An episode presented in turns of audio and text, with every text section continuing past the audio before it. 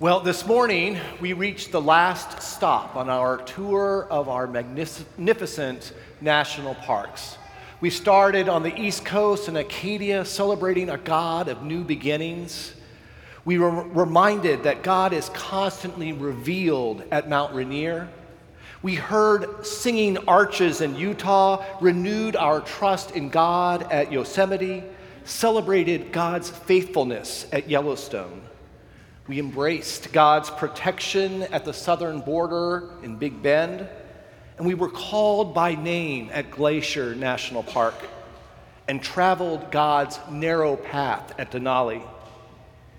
Today, perhaps fittingly, on this balmy July weekend, we conclude our tour at perhaps the hottest of our national parks, and that is Saguaro National Park. Saguaro occupies more than 90 acres of surrounding Tucson, Arizona. The park was established in the 1940s in an effort to, uh, to preserve the iconic saguaro cactus. You know that cactus. If I can find a slide of it, I will show it to you. It will come up here in a second. It's that classic cactus from the old Western movies. It's a symbol of the Southwest, and they only grow in the Sonora Desert. Well, earlier this week, Pastor Emily told me that the saguaro is a sermon in itself. And after I learned a little bit more about this amazing plant, I had to agree. You see, the saguaro is a metaphor both for our own personal faith and a model for our church. So, as we prepare to hear God's word, let us pray.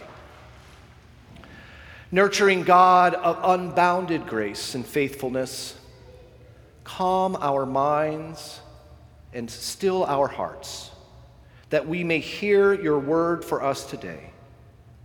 May it nourish and inspire us to be the persons and people that we were created to be.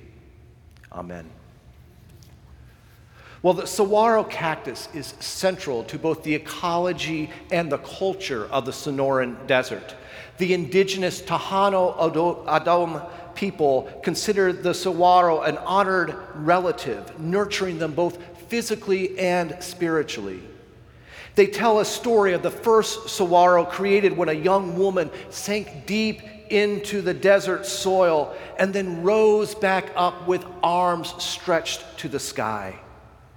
Once a year, during the hot summer months, this majestic saguaro maiden dresses up in striking white flowers in her hair, bearing a crimson fruit called bahidaj, which is derived from the word to scatter.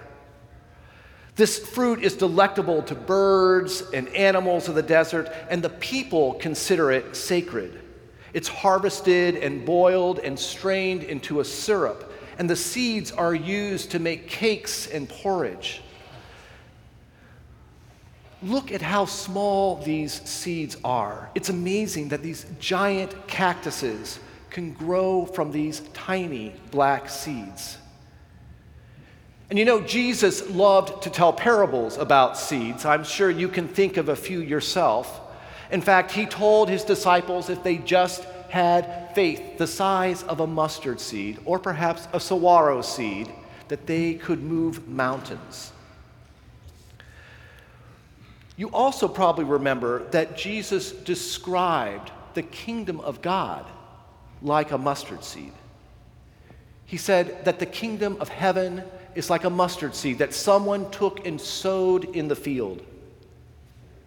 It is the smallest of all seeds, but when it is grown, it is the greatest of shrubs and becomes a tree, so that the birds of the air come and make nests in its branches. This is the word of our Lord. Thanks be to God. The parable of the smallest seed is told in all three of our synoptic gospels in Matthew, in Mark, and Luke. And it's also told in the non canonical Gospel of Thomas. So we know that this was an important teaching to those first followers of the risen Christ. Jesus' audiences were likely very familiar with this mustard shrub in Galilee because it was spread all over the land, because it was so easily cultivated, much like a weed. Long before it was known as a condiment for our hot dogs and hamburgers, it had a variety of medicinal uses in the ancient Near East. For centuries, Greeks prized the easy to grow plant for its antiseptic properties and its ability to stimulate blood circulation.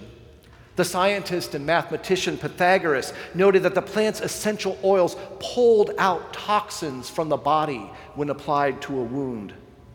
The physician Hippocrates applied mustard plasters to the chest to loosen phlegm and to ease breathing. And perhaps the kingdom is meant to cleanse and cure us, to open our lungs and enable us to breathe in God's Spirit fully.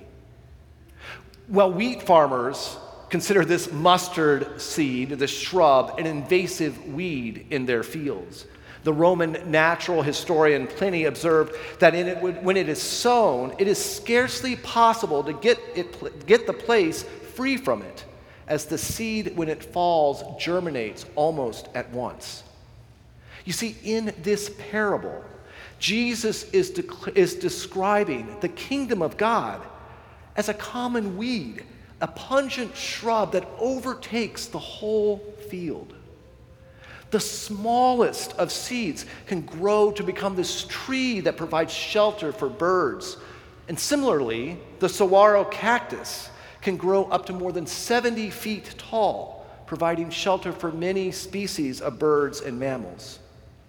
Both of these examples not only illustrate that big things can come in small packages, but also that God's kingdom is meant to provide for and to nurture God's creation.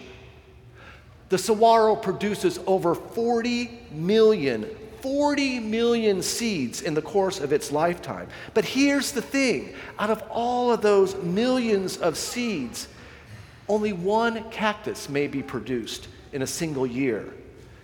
This is because the cactus grow very slowly, only a few inches a year. And moreover, in order to mature, these young cacti need shade. They need a nurse plant like a mesquite tree or ironwood shrub so that they can be nurtured in the shade of another plant. The psalmist describes God's love as this kind of Yahweh shade in Psalm 121. He says, The Lord is your keeper, the Lord is your shade at your right hand. The sun shall not strike you by day nor the moon by night. The Lord will keep you from all evil. He will keep your life. The Lord will keep your going out and your coming in from this time on and evermore. I have been blessed by this Yahweh shade, and I hope that you have been too. In the love and nurture of my parents, in my church family, in the care showed by my friends, in the support and encouragement that I received when I went to seminary, and of course, from all the support and love from you all here at WHPC. I simply would not be here without that Yahweh shade. So I want you to take a moment right now and just think about who has been that Yahweh shade for you. And how do you provide that Yahweh shade for others. In the first years of its life, while it might not be growing up, the cactus is growing down. It's sending a long taproot deep into the desert soil. And this is supported by an extensive network of roots closer to the surface this system allows the plant to collect and save vast amounts of water during the desert monsoon rains. In fact, a mature saguaro can collect over 1,500 gallons of water in just one rainstorm. What a wonderful metaphor for our own faith life. Our faith grows in the shade of the love and affirmation of others We mature in that shade, sinking our roots deep down into the fertile soil of our faith tradition. And as we grow, our roots spread out in all directions in order to suck up that precious rain from above. The saguaro is also a model for our church, storing up water from heaven, growing to produce rich fruits and bountiful seeds, maturing to provide shelter for dwellers of the desert. An apt description for our faith community, is it not? We store up blessings from heaven, growing, maturing, nurturing the fruits of the Spirit, sharing the support and supporting others with these fruits, and providing space and shelter for ministry and mission for preschoolers and seniors, from Boy Scouts to Bridge Club, from Bible study to basketball. But here's the thing Although the saguaro cactus tower over the desert floor like church steeples, they are also very fragile, susceptible to freeze and changes in precipitation. And scientists have continually monitored these plants since the park's creation. And this past year, I'm saddened to tell you that there was a record low number of new cacti growing, the fewest since they started the survey back in the 40s. There are now less than 70 young saguaro under the age of 15 out of a survey of over 10,000 cacti. You see, while the mature saguaro can withstand the persistent drought conditions that have lasted over these last two decades, the young saguaro depend on the increasingly infrequent rainy seasons. And as these rains have decreased, so have the saguaro.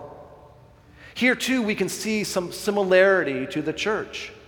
We've all seen the surveys and news stories about the diminishing number of those folks who self identify as people of faith.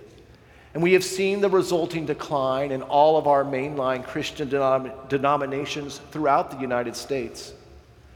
And this is why faith formation is so important for our children and youth at WHPC to nurture their faith through relationship, by per- preparing the soil so that their roots grow deep, by creating community for them to explore and ask questions, by assuring them that they are loved and accepted just as they are, by always reminding them that they are beloved children of God, no matter what.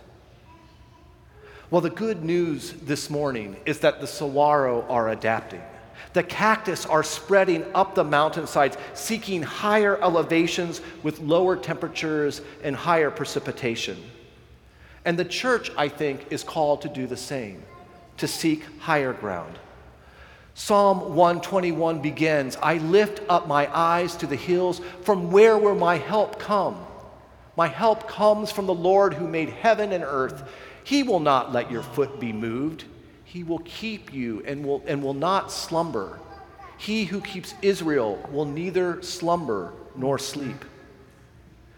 The church is always expanding and adapting, reaching out beyond our buildings and moving into new areas of ministry and mission, cultivating and turning the soil of our tradition. We are called to live into that motto of our Reformed faith Ecclesia Reformata, Semper Reformata, reformed and always reforming. In this way, we continue to nourish and sustain and grow God's kingdom. And friends, we do not do this work alone. We work in partnership with the creator of heaven and earth assured that our God neither slumbers nor sleeps, that our God continues to nurture our small seeds of faith, protecting us with that Yahweh shade, nourishing us with rains from above, cultivating the rich fruits of the Spirit, and promising that these seeds will continue to flourish. May it be so in your lives in the lives of your family, and in the life of this church.